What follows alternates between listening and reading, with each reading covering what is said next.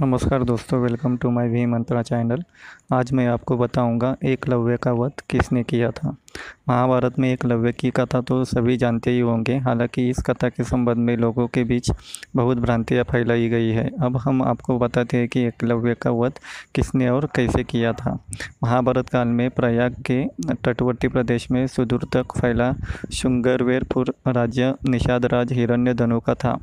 गंगा के तट पर अवस्थित शुंगरवेरपुर, उसकी सदृढ़ राजधानी थी। एक मान्यता के अनुसार, वे श्री कृष्ण के चाचा का पुत्र था, जिसे उन्होंने निषाद जाति के राजा को सौंप दिया था। हिरण्य धनु के मृत्यु के बाद एकलव्य वहाँ का राजा बना। विष्णु पुराण, हरिवंश पुराण के अनुसार एकलव्य अपने विस्तारवादी सोच के चलते जरासंध से मिला, जा मिला था। जरासंध की सेना की तरफ़ से उसने मथुरा पर आक्रमण करके यादव सेना का लगभग सफाया कर दिया था।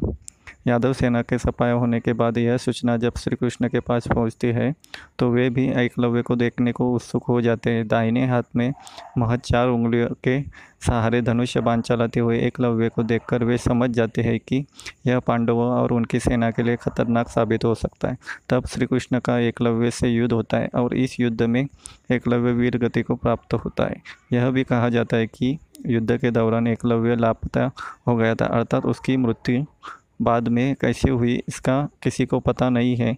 एकलव्य के वीर गति के प्राप्त होने के बाद उसका पुत्र केतुमान सिंहासन पर बैठता है और वह कौरव की सेना की ओर से पांडवों के खिलाफ लड़ता है।